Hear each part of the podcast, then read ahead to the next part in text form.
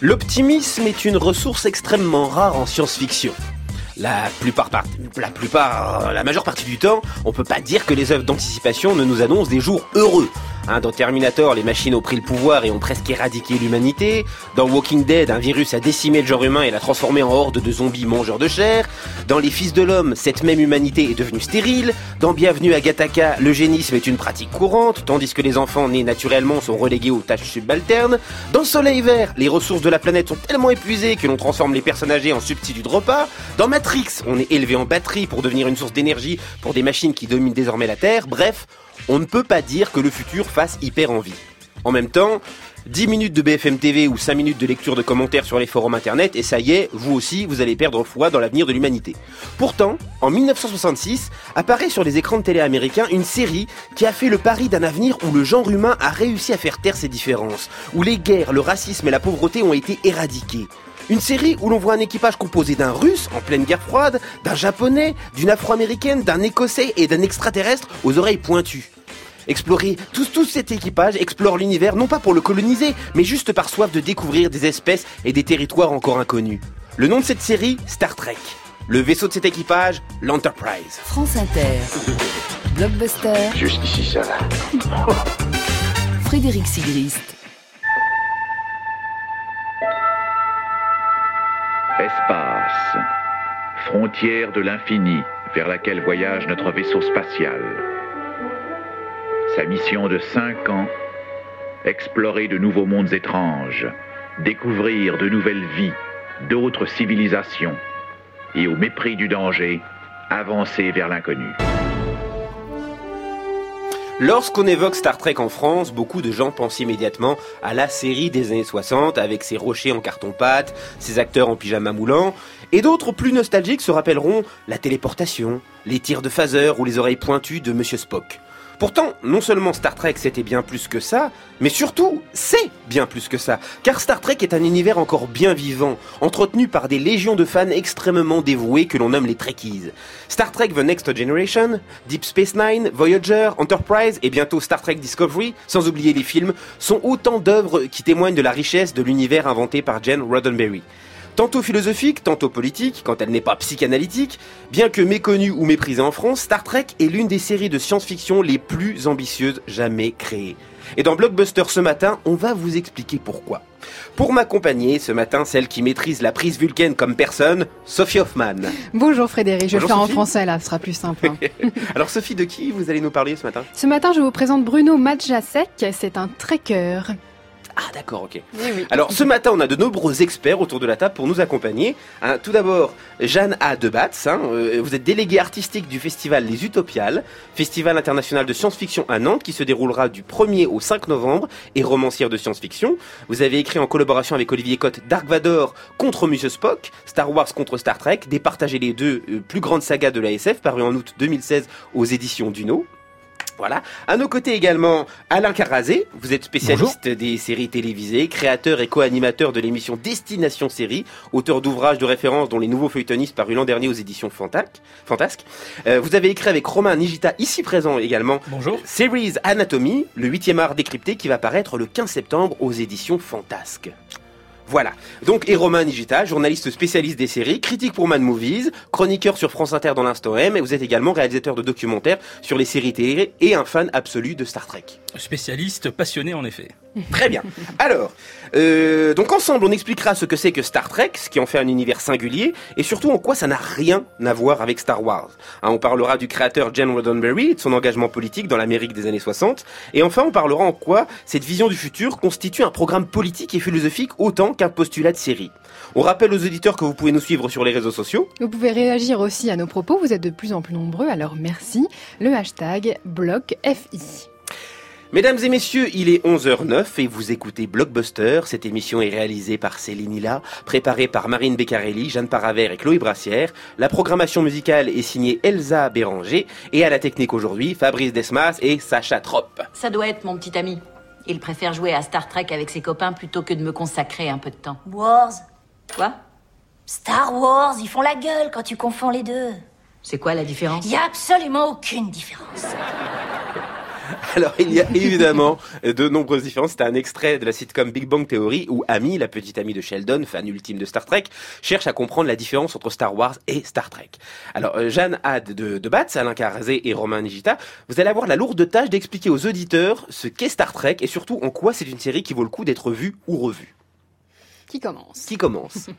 Bon, bah déjà la différence entre les deux, voilà, déjà la différence entre les deux, c'est que Star Wars c'est de euh, c'est de l'imaginaire, c'est de la fantaisie, ça se passe dans d'autres mondes qui n'existent pas, euh, alors que Star Trek c'est de la science-fiction. À savoir, on part euh, de la science et on extrapole ce qui pourrait être le cas dans euh, euh, un siècle, deux siècles, quelques siècles plus tard. Donc voilà, la grosse différence de base entre les deux univers, c'est ça. L'un est totalement imaginaire, donc on peut tout se permettre, créer un univers complètement différent, dans lequel il n'y a absolument pas les normes habituelles euh, de la technologie et de la science actuelle. L'autre est simplement une évolution de la science actuelle. Voilà, déjà en deux mots, c'est ça. On, à la on base. pourrait moduler euh, la, Jeanne de Batz on pourrait moduler le côté imaginaire et fantasy de Star Wars. Il y a un énorme débat hein, là-dessus. Est-ce que Star Wars c'est vraiment de la science-fiction? Euh, Il y a quand même une partie science-fictive dans, dans Star Wars. C'est tout l'aspect construction politique qui est très forte et que, bien que les producteurs aient tout fait pour l'étouffer, elle y est. Euh, cela étant, il est effectivement vrai que Star Trek emporte la palme de la science-fiction si on devait les faire courir sur ce terrain-là. Mais bon, c'est un peu rude de reléguer Star Wars avec euh, avec le Seigneur des Anneaux quand même. Faut pas. Voilà. En même temps, le, le- le préambule de Star Wars, c'était, c'est, ça commence par il était il y a longtemps dans une Il était une lointaine fois. galaxie. oui, voilà, c'est pratiquement ça. Et alors, qu'est-ce que raconte Star Trek Euh, C'est quoi l'histoire Roman Gita Alors Star Trek, c'est tout simplement euh, l'avenir de l'humanité. En effet, qu'une vision optimiste, comme vous l'avez très bien décrit au départ, mais une vision optimiste qui se base sur une vision, elle, tout à fait pessimiste, puisque l'idée de Gene Roddenberry, c'est de se dire que si l'humanité euh, existe encore au 23e siècle, c'est qu'elle ne s'est pas détruite. Et donc il a fallu que l'humanité passe par de grands bouleversements pour arriver à ce consensus et à se transformer, parce que pour lui, si l'humanité restait telle qu'elle était dans les années 60, en pleine période de guerre froide, l'humanité n'arriverait jamais au 23e siècle. Donc il part quand même d'un constat euh, euh, très très pessimiste à ce niveau-là. Euh, Star Trek, à la base, quand même, c'est un format de série assez classique dans les années 60, dans lequel il n'y a pas d'histoire à proprement parler. Il y a un format d'épisode, mais il n'y a pas euh, de grand fil rouge. C'est un peu comme Mission Impossible. Dans Mission Impossible, dans chaque épisode, les agents accomplissent une mission et il n'y a pas de suite euh, dans l'épisode suivant. Bah là, c'est pareil. On a un concept qui est ce vaisseau d'exploration, l'Enterprise, commandé par le capitaine Kirk et secondé par Monsieur Spock. Et c'est en gros un mélange de l'ONU et du CNRS. C'est-à-dire qu'ils ont à la fois euh, une mission scientifique, une mission d'exploration, mais aussi une mission de pacification, de diplomatie, de négociation, car certes, euh, l'avenir est pacifié pour un certain nombre de planètes, celle qui constitue la Fédération des planètes unies, dans, dont laquelle euh, fait partie la Terre, mais il y a d'autres planètes qui ne font pas partie de cette organisation et qui vont mener des guerres, euh, des guerres spatiales, les, les, pardon, les Romuliens, les Klingons et autres ennemis euh, de Monsieur Spock et du capitaine Kirk. Le format, de toute façon, de Star Trek était très prisé aux États-Unis à l'époque. C'était très simple. hein. Il y avait énormément de western aussi à la télévision américaine, qui est basé quasi- quasiment sur le même format. La Grande Caravane, c'est euh, des colons, euh, leur caravane traverse les États-Unis et qui s'arrête de ville en ville et qui découvre des Indiens, des gens comme ça, et qui essaient de résoudre des problèmes. Même des séries euh, plus contemporaines à l'époque, Le Fugitif par exemple, Richard Kimball, qui est poursuivi euh, pour soi-disant l'assassinat de sa femme et qui refuse d'assumer parce qu'il prétend qu'il ne l'a pas assassiné, euh, en fait, il, euh, la série, c'est pas du tout ce fil rouge-là. C'est il va de ville en ville et il tombe à chaque fois face à quelqu'un qui a un souci et il va s'arrêter pour régler, le souci de la personne. Star Trek, c'est pareil. Ils sont simplement pas dans une grande caravane, mais dans un vaisseau spatial. Et au départ, Gene Roddenberry, justement, pour essayer de convaincre les responsables de la télévision américaine, disait bah, écoutez, c'est la grande caravane de l'espace. c'est exactement ce qu'il disait, quoi. Comme ça, ça pouvait parler un peu aux responsables. Et c'est vraiment ça. Et d'ailleurs, il me semble que Léonard Nimoy avait tourné dans certains, euh, certains épisodes de western Oui. avant.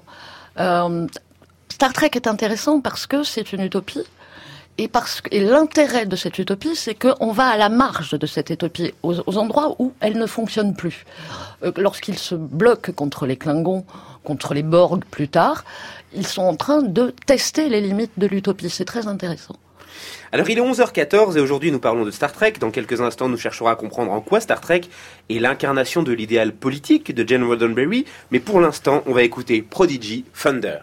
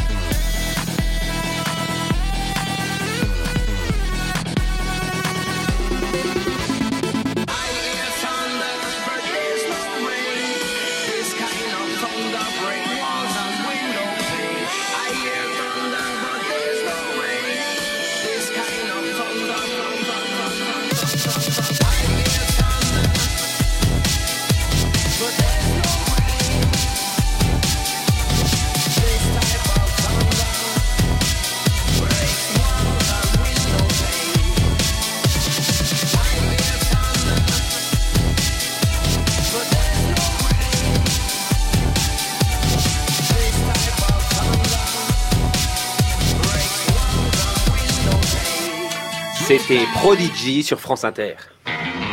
Blockbuster. Frédéric Sigrist. Sur France Inter. Vous suggérez de nous battre pour éviter le pire. C'est basé sur quoi? Sur le souvenir d'une guerre terminée il y a un siècle? Sur des théories à propos d'un peuple avec qui nous n'avons jamais été face à face? Nous savons à quoi il ressemble. Oui, en effet, nous le savons, monsieur Styles.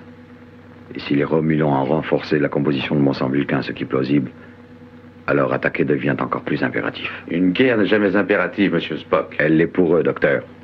Vulcain, comme la Terre, a ses périodes agressives et colonisatrices, ses périodes de sauvagerie. Et si les Romulans conservent cette philosophie martiale, la faiblesse est une chose que nous ne pouvons pas supporter. Alors, Jane Rodden- Roddenberry était un véritable pacifiste. Est-ce que vous pouvez nous, nous expliquer un petit peu qui était cet homme le créateur de Star Trek? Alors Gene Roddenberry, c'est euh, quelqu'un qui a un parcours assez étonnant. Il a été euh, euh, pilote dans l'Air Force pendant la Seconde Guerre mondiale. Il a ensuite été pilote de ligne à la Paname dans les années 50. Il a ensuite été motard dans la police de Los Angeles euh, parce qu'il voulait tout simplement devenir auteur de séries télé. Donc c'est pour ça qu'il avait déménagé à Los Angeles et il a commencé à écrire sur des séries western qui étaient très populaires à l'époque. Mais en effet, tout ce, ce parcours, notamment bah, d'avoir euh, combattu pendant la guerre, l'a beaucoup marqué, y compris Matt Jeffries, qui était le décorateur euh, de la série, qui a volé à bord de bombardiers pendant la Deuxième Guerre mondiale. Tout ça, un peu, euh, cette expérience a nourri euh, leur vision de, de la guerre, et c'est quelque chose qu'on qu'on retrouve dans la série. En effet, ce discours pacifiste, c'est de se dire que bah, parfois l'ennemi qu'on a en face de nous pourrait être notre ami dans d'autres temps. Il y a un épisode très célèbre dans la série euh, qui s'appelle Balance of Terror, dans lequel justement la Fédération est opposée aux Romuliens, et à la fin de l'épisode, Kirk se dit bah, que finalement ce capitaine romulien aurait pu être son ami en temps de paix. Donc il y a vraiment cette vision de conflits qui parfois euh, sont inévitables parce qu'on est en temps de crise, mais qui est aussi relativisée par le fait bah, que finalement on a tous euh, les mêmes réflexes, tous les mêmes sentiments, et que ce sont les circonstances qui nous ont opposés et pas euh, simplement des préjugés. Et d'ailleurs, on voit l'évolution euh, avec la- l'espèce des Klingons, qui au début est vraiment comme bah, antagoniste, et qui dans la suite, dans Star Trek Next Generation, intègre la Fédération. Tout à fait, c'est un peu comme les, les soviétiques, grosso modo, et dans le film Star Trek 6, euh, ça commence par l'explosion d'une lune euh, qui sert euh, d'approvisionnement d'énergie. En fait, c'est l'explosion de Tchernobyl, et c'est ça qui conduit à l'effondrement de l'Empire Klingon et au rapprochement avec la Fédération. Donc c'est l'effondrement de l'URSS. Il y a toujours eu ce parallèle dans, dans la série et dans les films. Roddenberry a toujours été extrêmement intéressé par l'idée de faire une série télé, donc de parler au plus grand public possible. Euh, on parle là de chaînes qui réunissent 30, 40 millions d'Américains, des choses comme ça, euh, donc des chaînes gratuites, mais de faire une série de science-fiction adulte. Euh, à l'époque, la science-fiction et plus spécifiquement le space opéra, mais la science-fiction en général était considérée comme un sous-genre. En France, ça a toujours été le cas pendant même des décennies après, mais c'était vraiment le cas aux États-Unis. Et la télévision américaine, c'était relégué vraiment à des programmes pour enfants. C'était euh, des choses vraiment très superficielles. C'était des euh, euh, des agents de l'espace dans des vaisseaux, mais réellement en carton-pâte. Et c'était diffusé l'après-midi. Il y avait quasiment pas de séries de science-fiction adultes. Il y avait des séries fantastiques comme La Quatrième Dimension ou de la du réel, qui se donnaient un- une idée un petit peu de de sérieux et d'adulte. D'ailleurs, Rod Serling, créateur de La Quatrième Dimension, a été extrêmement critiqué parce qu'il osait faire du fantastique à la télévision à l'époque, alors que c'était un, dramaturge connu. Roddenberry a essayé de suivre la même voie en disant il n'y a pas de raison qu'on ne puisse pas faire un space opéra, un opéra spatial, comme au cinéma avec des films comme Planète Interdite par exemple, qu'on puisse pas faire ça à la télévision pour le grand public et qu'on puisse pas justement évoquer des idées utopiques, des idées sociales, des idées politiques de notre époque. Faut quand même rappeler que l'homme n'avait pas encore mis le pied sur la Lune à cette époque-là, quand même. On est en 66. Donc on était en pleine conquête spatiale. Il y avait une- un engouement du public pour ça, mais il n'y avait pas encore de réalisation véritable. Euh, donc il y avait une volonté de sa part d'essayer de convaincre une chaîne de donner une heure en prime time en semaine à un programme qui puisse parler de l'espace, parler de civilisation extraterrestre, sans pour autant tomber dans la caricature, sans pour autant avoir un discours infantile. Euh, sur une autre chaîne, il y avait une série qui s'appelait Perdu dans l'espace, dans lesquelles c'était euh, des monstres ressemblant à des carottes géantes, quoi. C'était un peu n'importe quoi. C'était les Robinson suisses dans l'espace. Tout à fait. Et c'était des carottes géantes. Euh, voilà, c'est le monstre de la semaine, quoi. Et même l'équipage de Star Trek, Hmm. c'est- une déclaration politique parce qu'on est quand même en pleine guerre froide. Euh, Il y a un des membres de l'équipage qui est Anton Chekhov, qui est qui est russe. Il y a un Qui a été japonais. intégré à sur Alors, il pas japonais. justement.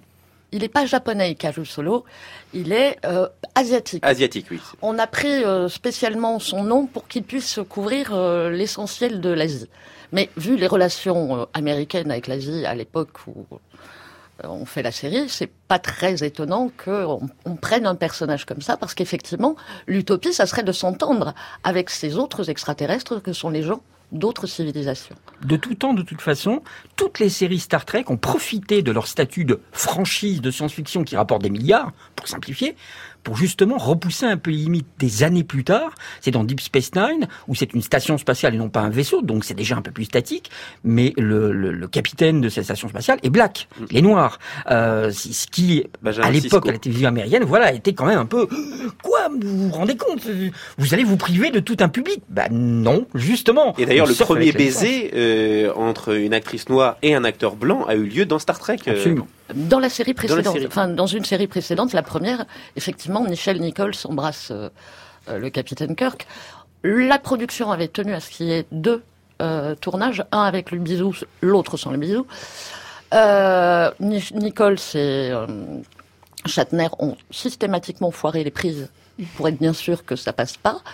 Et du coup, le bisou est passé à la télé, au grand scandale de tout le monde. Même si Roddenberry avait quand même un peu triché, parce qu'au moment où ils s'embrassent, le- manipulation a- mentale. ils sont manipulés par d'horribles extraterrestres qui les poussent à aller à trans- transférer leur euh, leur pulsion. Mais bon, en revanche, pour Cisco, il y a quand même eu des protestations des communautés euh, noires parce que euh, on limitait les partenaires de Cisco à d'autres noirs. Là, euh, ça n'a pas bougé. Il y a un, il y a un palier qui n'a pas il y été. un plafond de verre. Et voilà, il y a un palier qui n'a pas été franchi. Et alors, en il y a- revanche, pardon, en revanche, euh, les pas les gens dans Star Trek ont très fréquemment des relations amoureuses avec des extraterrestres de tout poil. Ils font même des enfants avec. Et alors, il y a, y a aussi euh, une, anecdote avec euh, Martin Luther King, où euh, Michel Nichols a, longtemps songé, en fait, à quitter la série, parce que je dit bon, bah, est-ce que je vais être prise au sérieux, vu qu'elle elle avait joué au théâtre en Angleterre, et elle a eu un petit peu honte d'aller à la rencontre de Martin Luther King, et, quand elle lui a dit qu'elle comptait quitter la série, Martin Luther King lui aurait répondu, mais non, non, non, ce que vous faites avec cette série en tant qu'exemple est bien plus fort que tout ce que je peux faire en, en termes de discours. La représentation, c'est très important. Whoopi Goldberg a dit qu'elle avait pensé à devenir actrice, elle, euh, en voyant Michel Nichols. Et d'ailleurs, euh, des années plus tard, elle va insister, elle va faire euh, comment dire, le forcing auprès des producteurs de la série et de Roddenberry pour avoir sa place euh, dans euh, Next Generation. Place un peu curieuse, qui m'a toujours paru un peu bizarre, le rôle de, de Goldberg. Où elle joue En- une, une- le- une barmaid qui voit plus ou moins l'avenir. Elle est un peu, c'est une sorte de, de maître Yoda sur le vaisseau. Elle, euh, elle donne, elle dispense un peu sa sagesse. euh, C'est souvent un, un Deus ex machina dans certains épisodes. Ils savent plus quoi faire. Ils vont au bar du vaisseau et là, elle leur donne la solution. C'est vrai que c'est plus un clin d'œil le fait qu'elle soit dans la série. Le personnage en tant que tel n'a pas grand intérêt, mais en effet, c'est très important euh, cette représentation, comme vous le disiez. Il y a également des jeunes femmes qui sont devenues astronautes en voyant ça, notamment Mae Jemison, qui était la première femme astronaute noire américaine et qui du coup ensuite a joué un tout petit rôle dans un épisode de Star Trek, justement pour euh, en quelque sorte remercier la série dans son enfance de bah, de lui avoir donné envie de, de devenir astronaute. Ça, ça a vraiment inspiré énormément de scientifiques de, de partir dans, cette, dans une carrière telle que celle-là, à tel point que la NASA dans les années 70, euh, lorsqu'ils ont inauguré la première navette spatiale, euh, donc ces engins vraiment en forme d'avion avec des ailes, eh bien le, le premier premier engin a été baptisé Enterprise, Enterprise. en hommage à la série. Euh, ça a été inauguré en présence du casting qui était là, avec la fanfare qui a joué le générique de la série. Donc c'est vraiment très important pour la culture scientifique américaine. C'est- la première navette qui était une navette de test. Enfin, elle elle n'était pas destinée véritablement à voler, mais quand même, c'était très symbolique. On est en plein ça, la NASA qui donne le nom d'Enterprise à sa première navette, la première véritable, son premier véritable vaisseau de l'espace qui peut faire des allers-retours. C'est insensé, quoi. Mais la NASA avait demandé euh, aux gens euh, de voter pour le nom. Et ce sont les, les fans de Star Trek qui ont voté en masse pour Enterprise. Eh bien, nous aussi, on a demandé des choses aux gens. Comme chaque jour, l'équipe de Blockbuster est allée à leur rencontre pour voir ce que Star Trek leur évoquait encore. Même si j'ai jamais regardé, bah, Spock, ça reste un personnage mythique de, des films de science-fiction. J'aime beaucoup. Bah, c'est Star Trek, quoi. euh, Je m'en fous. Ah ouais, c'est sympa. C'est un univers euh, sympathique, mais c'est pas mon préféré. Je connais pas les films, donc. euh. Ben, c'est la diversité en fait euh, des personnages, euh, les différentes races, euh, le, le travail ensemble. euh, Le voyage spatial, euh, l'aventure. Les remakes, euh, notamment celui de Abrams, c'était plutôt réussi. Euh, ça donnait un nouveau souffle à la série et c'était intéressant de voir ça. Il y a deux styles, il y a soit Star Wars, soit Star Trek. Euh, chacun son école. Moi, c'est plus Star Wars, mais bon. J'ai vu que le film et pas la série. J'ai bien aimé le film, mais j'ai pas trop envie de voir la série. Ça fait trop vieillot, quoi. En haut, on a Star Trek avec Spock et en dessous, on a les, euh, on a les Star Trek euh, nou- nouvelle génération avec euh, Zachary Quinto et euh, je sais plus comment ils s'appellent les autres acteurs. Ouais, ouais, j'aime bien. J'ai plus vu les, les films plus récents. Ouais, grosse licence. Mais j'aime pas la science-fiction. Tout le monde connaît, mais euh, j'ai jamais regardé. Euh, oui, oui, j'ai vu les films et les séries. Film culte. Star Trek, j'ai jamais trop trop accroché. Je suis pas dans, je suis pas dans ce genre de film. Enfin, je suis plus Star Wars que Star Trek. Alors on le voit, hein, Star Trek fait figure de série désuète en France et pour- personnellement je trouve ça incompréhensible. Est-ce que. Star Trek c'est l'histoire d'un rendez-vous manqué? Ah, oui, complètement. À la Carazé. Ah, Pour la France, oui. Mais 200%. Euh, Star Trek n'a jamais été diffusé en France au moment où il aurait dû l'être. Star Trek date aux États-Unis de 66, entre 66 et 69. Je parle pour la première série, celle avec William Shatner et Leonard Nimoy. Et en France, on ne l'a pas vu. On ne l'a tout simplement pas vu. La télévision française n'a refusé, n'a pas eu envie de diffuser Star Trek. Oui, c'est arrivé en Donc, euh, 82, je crois. hein. euh, c'est arrivé beaucoup plus tard sur l'antenne de TF1 le dimanche après-midi en remplacement de Starsky Hutch. Vous voyez un peu le style de programmation. Donc c'était un petit peu casse-gueule. C'est-à-dire que le dimanche après le repas, on n'avait plus euh, Starsky Hutch, on avait Monsieur Spock. Donc là, ça a un peu choqué les gens. Euh, et et c'est arrivé alors que Star Wars était arrivé, alors que Alien était arrivé, alors que le premier long métrage de Star Trek, qui était un peu plus moderne, un peu grandiloquent, était arrivé sur les écrans et que personne ne comprenait ce que c'était que cet univers. Donc oui, c'est un rendez-vous manqué, avec en plus un doublage canadien dont on a pu entendre quelques extraits qui étaient quand même assez lamentable, il faut bien avouer, avec des intonations pas possibles. Donc oui, en France, c'est un rendez-vous raté, et il y a toujours eu cette idée que Star Trek était une histoire de, de mecs en pyjama dans des décors chancelants. Ensuite, des années plus tard, euh, on a réussi à faire diffuser la nouvelle génération, Deep Space Nine, Voyager, et puis il y a les longs métrages, mais surtout les longs métrages récents, là, le reboot de J. Abrams et ainsi de suite, qui ont redonné un petit peu vie et qui, en France, imposent le fait que Star Trek est un univers riche, intéressant et pas ringard. Alors en effet, si on se cantonne à une série des années 60, ça peut paraître un peu kitsch, mais j'aurais tendance à dire que toutes les séries et tous les films des années 60, maintenant, si on ne le voit pas avec le recul nécessaire, sont un peu kitsch. Même si Citizen Kane, si on le voit sans recul, c'est un vieux truc noir et blanc en 4 On tiers, quoi. Vous voyez ce que je veux dire? Mais j'aimerais savoir en fait si, si vous et lui fonctionnez approximativement de manière similaire. Positif. Mais la façon dont vous en parlez, monsieur, semble suggérer que vous nous situez dans la catégorie des objets. Ah, oui, je, je vois ce que vous voulez dire. Toutes mes excuses. Elles sont acceptées, monsieur. Quant à l'or et ses capacités, son usage de la syntaxe et de la grammaire suggère qu'il renferme des mémoires humaines assez similaires aux miennes. Et vous avez à peu près une force physique égale et des capacités mentales identiques. Je le pense, monsieur. Ce qui, en conséquence, m'incite à vous poser une question très sérieuse. Puisque vous, vous êtes tous les deux intimement liés l'un à l'autre. La réponse, monsieur, est que ma loyauté vous appartient, ainsi qu'à Starfleet, sans exception. Merci, commandeur. Je n'en ai jamais douté. Est-ce que vous pouvez nous parler du capitaine Picard, euh, interprété par Patrick Stewart, euh, le capitaine de, de, de l'équipage Enterprise, mais à l'époque de Star Trek Next Generation? Alors c'est un personnage français, donc Jean-Luc Picard, qui est interprété par un acteur anglais. Euh, et Dans une série américaine. Dans une série américaine. et euh, non, mais surtout, c'est un personnage de diplomate. C'est la grande différence avec le capitaine Kirk des années 60. Euh, dans les années 60, Star Trek et le capitaine Kirk, grosso modo, c'est l'esprit Kennedy, l'ultime frontière, le côté un petit peu cow-boy, un petit peu dragueur. Kirk embrasse une fille quasiment à chaque épisode. Euh, Picard, on est plus dans dans quelque chose, en effet, de plus subtil, euh, de plus réfléchi, de plus posé, parce qu'il a aussi un, un bras droit, le commandeur Riker, qui Riker. lui va mener l'action. Et on est en effet dans quelque chose de peut-être plus calme dans les premières saisons, voire même ennuyeuse dans les deux premières saisons de Nouvelle Génération qui sont assez ratées, euh, même l'équipe de la série le reconnaît.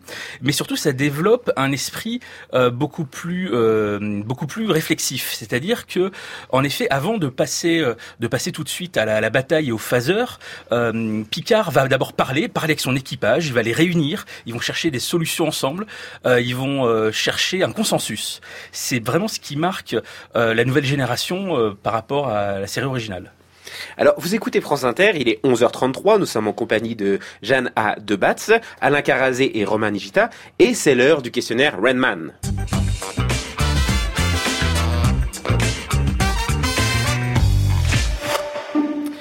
Sophie va vous donner des chiffres, mais il y aura trois propositions de réponse. Alors attention, il peut parfois y avoir plusieurs bonnes réponses ou pas, c'est elle qui décide. On commence avec le 24. Est-ce le numéro de l'épisode qui marque la première apparition de Khan Est-ce le nombre de longs métrages de Star Trek? Ou le numéro de l'épisode de la première apparition de Chekhov À votre avis, le 24, qu'est-ce que ça peut être? Chekhov étant intervenu au début de la seconde saison. Exactement, premier épisode. Premier ce épisode de la pas ça. seconde saison, puisqu'il n'y avait pas de Russes euh, dans l'équipage de l'Enterprise dans la première saison, mais c'est un petit peu sous euh, pression, c'est un bien vilain mot, euh, en tout cas de remarque de l'URSS. on n'a pas de russe. Mais justement, ça tombe bien, on va en mettre. un. voilà, donc j'aurais tendance à dire que c'est le premier épisode de la seconde saison. Exa- Oui, ça c'est ça c'est une, une bonne réponse. Je peux vous dire également que le nombre de longs métrages de Star Trek est de 13.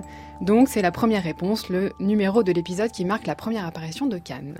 Bien vu quand même. Le 51 maintenant, est-ce en minutes la durée d'un épisode, l'âge de la série Star Trek en 2017 ou le nombre d'espèces extraterrestres différentes créées pour Star Trek sans limite? À votre avis, 51. C'est à la fois le- l'âge de la série, puisqu'on a fêté le 50e anniversaire l'année dernière, Exactement. et également bravo. la durée de l'épisode. euh, Oui, à une minute près, on peut dire. Ça dépend si on est en NTSC ou en PAL. Oh là là, il est pointu. Romain Non, mais Digita je- est très très pointu. Je prends, je prends. Et pour le nombre d'espèces extraterrestres, c'est 50, donc on y est presque aussi, c'est parfait. On poursuit avec 400. Est-ce le nombre total des membres de l'équipage de l'Enterprise, le nombre de planètes membres de la Fédération des planètes unies, ou le nombre total d'épisodes de la série 400, à votre avis C'est le nombre d'équipages de l'Enterprise, Et enfin oui. de la série originale. Ouais, exactement. Le nombre total des membres de l'équipage. Ils sont incollables. Ils sont forts, hein, quand même. Allez, pour finir, 1967. Est-ce la date du premier grand rassemblement des fans de Star Trek? L'année où Spock devient ambassadeur de Vulcain et se marie? Ou l'année où Fred revient dans le passé grâce à une DeLorean pour baptiser officiellement les fans de la série Star Trek les Trekkies? Ah, moi j'aime bien la troisième réponse. Eh bien, toutes les, toutes les propositions sont bonnes, donc euh, bravo à vous. Eh bien, dans Blockbuster, on gagne des chansons et vous avez gagné Passade digitale de Marie-Flore. Une vie longue et prospère, image de Souvac. Vainqueur des préjugés, gardien de la vérité, père de notre civilisation. C'était qu'une passade digitale et j'en retiens que dalle mais Rouge est le pétale sur mon lit d'hôpital et tu disais Promis on se fait pas de mal, promis je monte la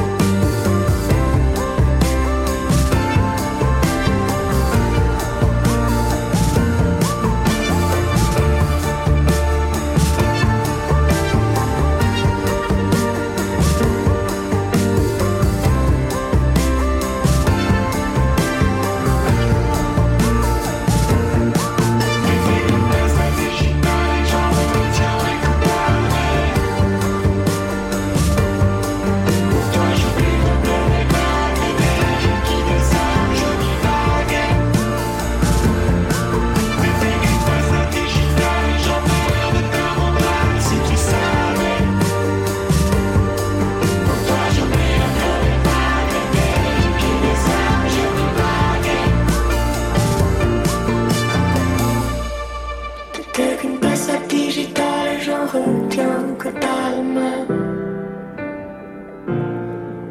J'étais un écran total, dernière du hit parade.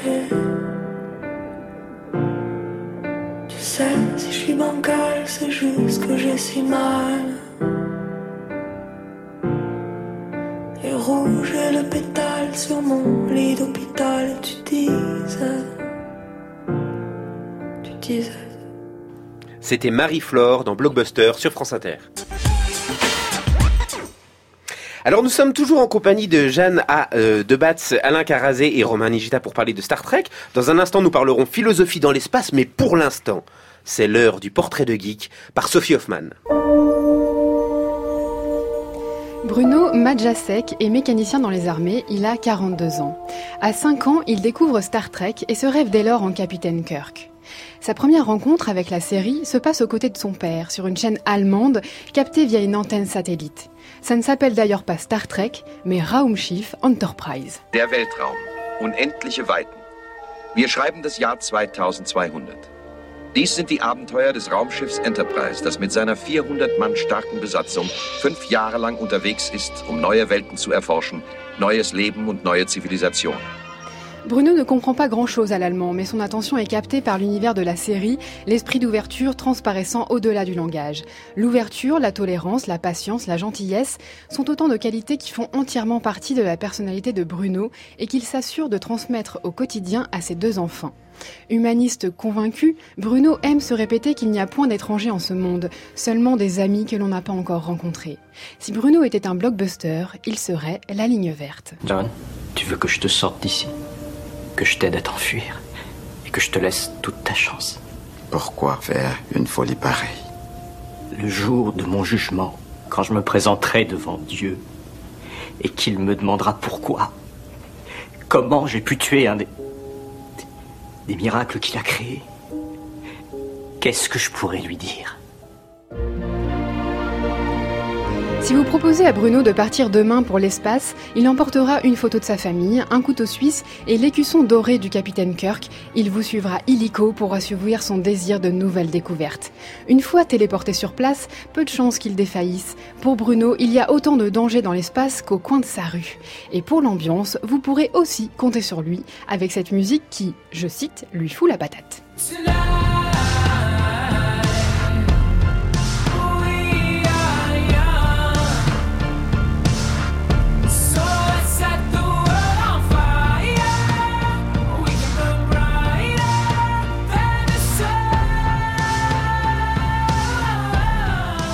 La passion de Bruno pour Star Trek se résume aussi en un personnage, Data. Androïde artificiellement masculin qui rêve de ressentir les émotions humaines, Data poursuit cette chimère sans relâche. Une attitude qui touche Bruno et qui fait aussi écho à sa propre réaction face à une situation critique. Car pour lui, il n'y a pas de scénario sans victoire. Je la saisis Tu saisis quoi? Quand tu as dit au commandant Riker, le clown c'est d'accord, mais le Ferengi déguisé en gorille c'est hors de question. Mais Data, c'était il y a sept ans, non? Et oui, et je l'ai saisi. Tu es vraiment très drôle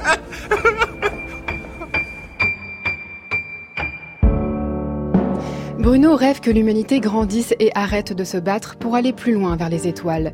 Têtu comme une mule, il peut faire preuve de mauvaise foi, attendant une argumentation solide avant d'admettre ses torts. Mais si, distrait, vous croisez Bruno en voiture, pas d'inquiétude. Sur l'envie de râler, sa tolérance à toute épreuve prendra le dessus. Il y en a qui font pas attention, bah faut essayer de faire attention pour eux quoi. Au commencement de sa passion pour Star Trek, Bruno collectionnait les articles de presse qu'il rangeait consciencieusement dans un classeur. À 20 ans, en mission sur un porte-avions à Toulon, il dévalise une boutique de goodies Star Trek. Il en garde aujourd'hui quelques gris-gris, un portefeuille à l'effigie de la série et une étagère de livres et DVD consacrés. À 5 ans, Bruno découvre Star Trek et se rêve en capitaine de l'Enterprise. Aujourd'hui, ses collègues militaires connaissent tous sa passion et ils n'ont pas mis longtemps à lui trouver un surnom. Au boulot, au boulot, au boulot on l'appelle Capitaine Kirk.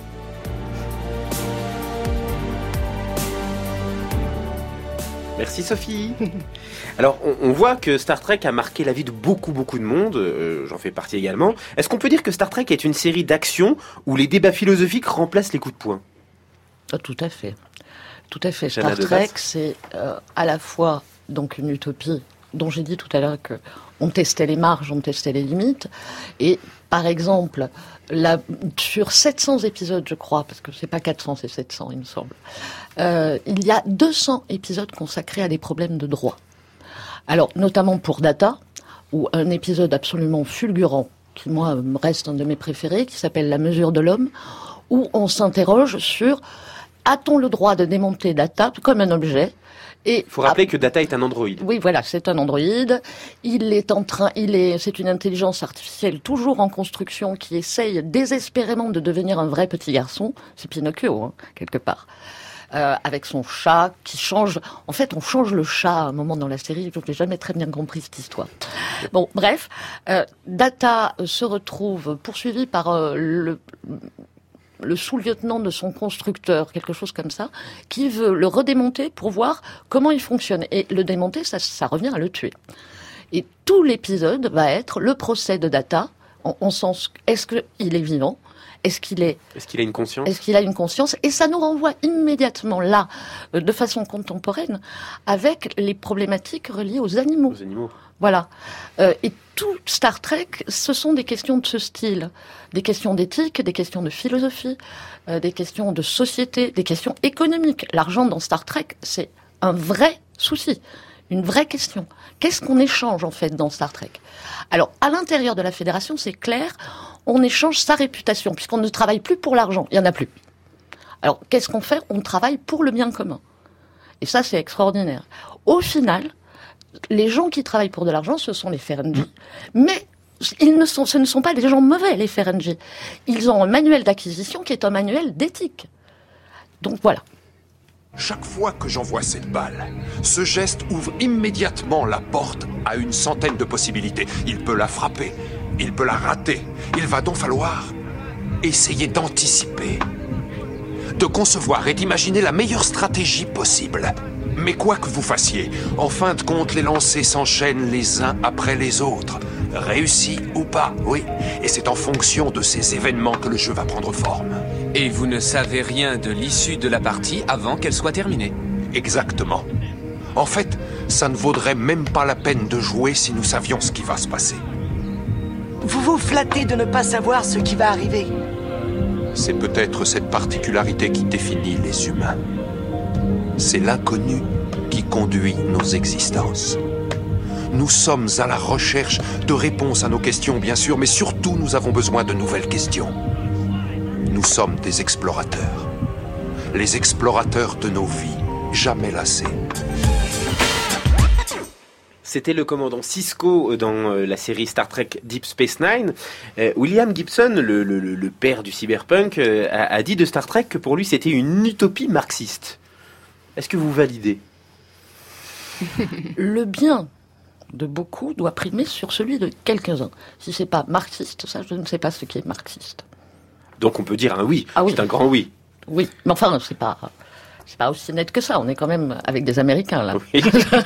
Romain Euh, marxiste, oui, hum, probablement, euh, mais il est évident que euh, les dérives du marxisme, alors, je raccourcis euh, vraiment beaucoup, hein, les, les vrais politologues euh, hurleront sûrement m'entendant dire ça, Euh, évidemment le, le- le soviétisme et les dérives du communisme ont évidemment été vertement critiqués par la série. Les Borg, qui sont un collectif avec une pensée Mmh, unique, oui. sont aussi une certaine métaphore de, on va dire, de, de tous les systèmes euh, dictatoriaux, en tout cas, euh, qu'ils soient de, euh, de, de quelque bord politique. Si on regarde- changé. Ton exoblindage, ton implant oculaire, ils t'ont entièrement démantelé. Puis ils t'ont recréé à leur propre image. Des cheveux, des vêtements. Mais dans ton cœur, tu es toujours à moi. Les Borg ont changé eux aussi. Je m'attendais à une réassimilation, pas à une conversation. Je vois qu'ils t'ont aussi donné un sens de l'humour. J'ai développé mon sens de l'humour. Tu parles comme un véritable individu. Ces deux dernières années ont dû être pour toi une expérience des plus remarquables. Les Borg qui fonctionnent par assimilation. Tout à fait. Et en ça, ce sont des colonialistes terribles. Mais ils ont. Alors, c'est pas totalement, en fait. Ils sont monstrueux, il n'y a aucun doute. Mais finalement, ils ont un but qui est quand même d'assimiler le- tout le monde pour le plus grand bien de tout le monde. Et là, on revient à ce que je disais tout à l'heure. Alors, effectivement, Star Trek ne peut que s'opposer à cette vision, à cette façon de. euh, euh, comment dire, de gérer l'univers. Eux, ce qu'ils veulent gérer, c'est l'individu dans la diversité. Donc, forcément, ça, euh, ça s'oppose à cette vision colonialiste, cette vision bureaucratique, ce qui nous ramène aussi euh, à l'Union soviétique ancienne manière, on va dire. Les Borg, c'est des bureaucrates finalement. Voilà, c'est ça. Alors que les Star les Trekkies, enfin les gens de la fédération De de, la fédération Starfleet, Starfleet. de Starfleet, eux, ils vont vers le meilleur. Cela dit, quand ils vont vers le meilleur, ils n'hésitent pas non plus à tuer des planètes entières pendant les épisodes, je veux dire. Hein, pour faire triompher le bien, c'est fou comme on tombe. Alors il y a aussi ce principe de première directive euh, qui est un peu le- le- la clé de voûte de, de, de, de la charte de Starfleet, c'est-à-dire de non-ingérence.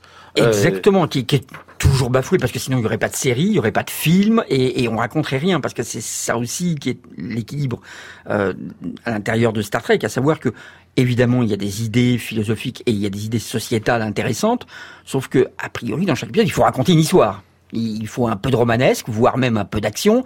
Euh, quand il s'agit d'un long métrage qui coûte plusieurs milliards, il faut il faut de l'action, mais vraiment beaucoup. Donc quelque part, il ne faut pas ennuyer le spectateur au premier degré.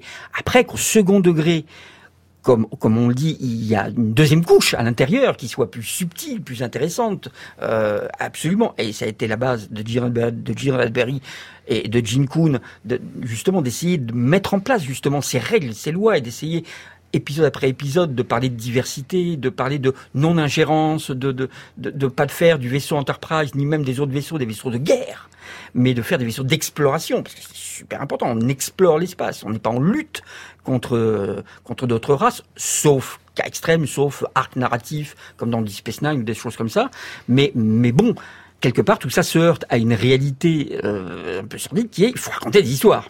Il faut que chaque semaine, il y ait quelque chose qui se passe, quoi. Euh, alors on joue avec, il faut pas se révéler, etc. Encore dans les euh, derniers longs métrages, on joue avec le fait que quoi, vous avez révélé l'existence de l'entreprise à cette planète qui est en pleine évolution, mais euh, euh, ils vont nous déifier dans les siècles qui viennent. On va euh, s'imposer à la révolution. The Darkness. Ouais, tout à fait. Et donc ça c'est plutôt rigolo, mais, quand on y pense, c'est- tout à fait angoissant quelque part. Euh, mais, avant tout, il y a quand même ces histoires à raconter, quoi. Donc en effet, on impose des règles, mais mais on les contourne quand ça quand ça arrange bien, quoi. Alors on va vérifier vos connaissances d'experts sur les langues parlées dans Star Trek. C'est le blind test des experts.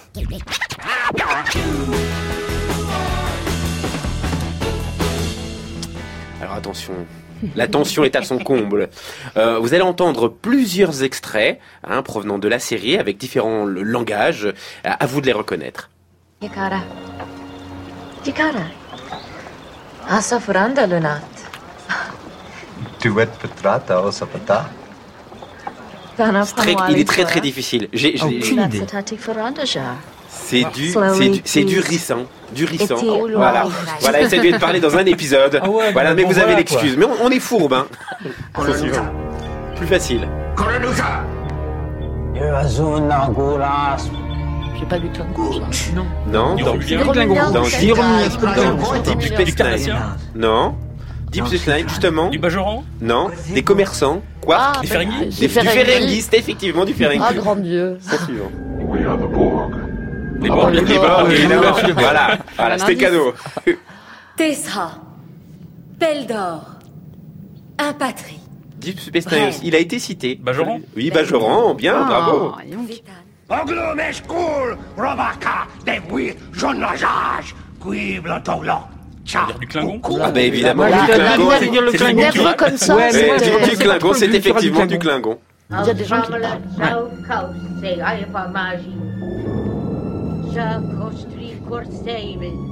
Finalement, Du l'extraterrestre. Vulcain, ça. Du Vulcain Oh, Bonne ah, réponse d'Anna Carzé. très, très bonne. Ouais, non, non, mais j'ai reconnu la musique. Voilà. j'ai reconnu la musique. Non, non, mais je vous avouer, j'ai triché, là. Non, mais c'est pas, c'est pas grave. Vous Oui, ok, avez c'est le gagné- premier film, j'ai reconnu la musique.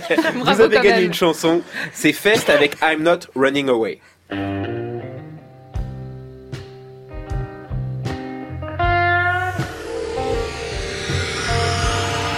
Je vous souhaite une vie longue et prospère, Spock. À vous aussi, Kirk.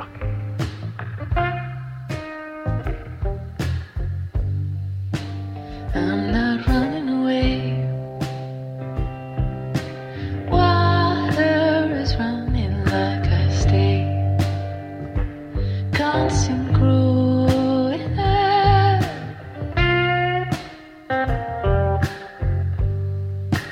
I'm not making this up.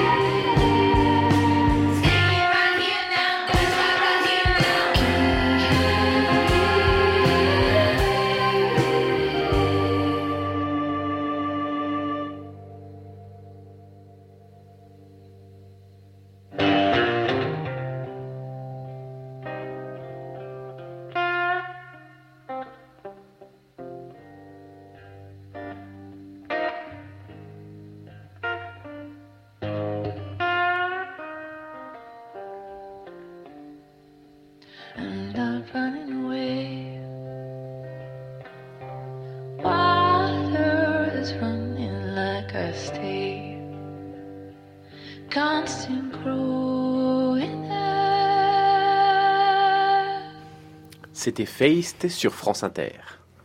Alors moi j'avais une petite question à vous poser. Pour quelqu'un qui ne connaît pas du tout euh, Star Trek, qu'est-ce qu'il faut regarder en premier? En premier? Oui. Ou qu'est-ce qu'il faut regarder si vous ne connaissez pas et que vous avez envie d'apprécier? C'est pas tout à fait la même chose. Ah, bah si on a, tant qu'à faire, si on a envie d'apprécier. Ah, Si vous avez envie d'apprécier Star Trek que vous connaissez absolument pas et que vous voulez vous plonger dedans, il faut regarder les films de la nouvelle euh, version de J. Abrams parce que c'est les plus récents, parce que c'est les plus modernes, parce que c'est les plus contemporains en termes de, de cinématographie, c'est les plus accrocheurs et ils sont, je vais peut-être en faire certains, très respectueux euh, du style qu'est Star Trek. Il y a toujours euh, cet équilibre entre les personnages qui forment, à mon avis, la force de cet univers. Euh, Jeanne a de la camaraderie. d'accord, hein. La camaraderie, bah, voilà, c'est bien, j'ai précisé. Hein. Alors, l'esprit, l'esprit de Star, de, Tar- de Star Trek dans, la première, dans les films de Abrams, c'est les blagues racistes sur l'accent de Tchekhov Ah non, non, c'est pas possible, ça. Voilà, c'est euh, là, là, moi, il m'arrête, il me perd. Alors on va commencer le débat de midi beaucoup plus tôt. En fait. Mais- en fait, justement, est-ce que est-ce que J.J. Abrams n'a n'a pas euh, n'a pas mis Star Trek à la sauce Star Wars quelque part? Je pense pas, vraiment. Mais Il y, a, il y a un élément de Star Wars qu'il a repris, qui d'habitude n'était pas dans Star Trek, c'est le côté destin. Euh, dans Star Trek, euh, normalement, c'est vraiment une démocratie, une méritocratie. Euh, on n'est pas lié à, à son futur ou à une prédiction. C'est mal- malgré tout ce qu'on retrouve un peu dans le film d'Abraham. C'est un peu façon Luke Skywalker qui a un destin parce que son père, etc. C'est un peu ce qu'on retrouve quand euh, euh, Monsieur Spock dit à cœur qu'il deviendra plus tard un héros. Eh bien, merci à tous. C'est la fin de cette émission. On se retrouve demain pour parler de l'artiste au tube terriblement sexué, Vogue, la Isla Bonita, la Virgin. Je veux bien sûr parler de Madonna. Merci, merci Jeanne A. de Batz. hein. Vous êtes auteur de science-fiction et du livre Dark Vador contre Monsieur Spock aux éditions Dunode en, colla- en collaboration avec Olivier Cotte. Merci Alain Carazé et merci Romain Nigita. hein. Euh, vous allez publier en septembre l'histoire secrète des séries TV aux éditions Fantasque. Séries Anatomy, c'est son nouveau titre. Et Séries Anatomy, voilà, vous savez tout. Capitaine, les Klingons par tribord devant Ah non, encore les Klingons Monsieur Scott, puissance maximum. Ça ne va pas du tout, capitaine. Je ne peux pas atteindre les tableaux du commande. Ah, les films, qu'elle attrape, couillon Je veux pas rester là à gober ça, je...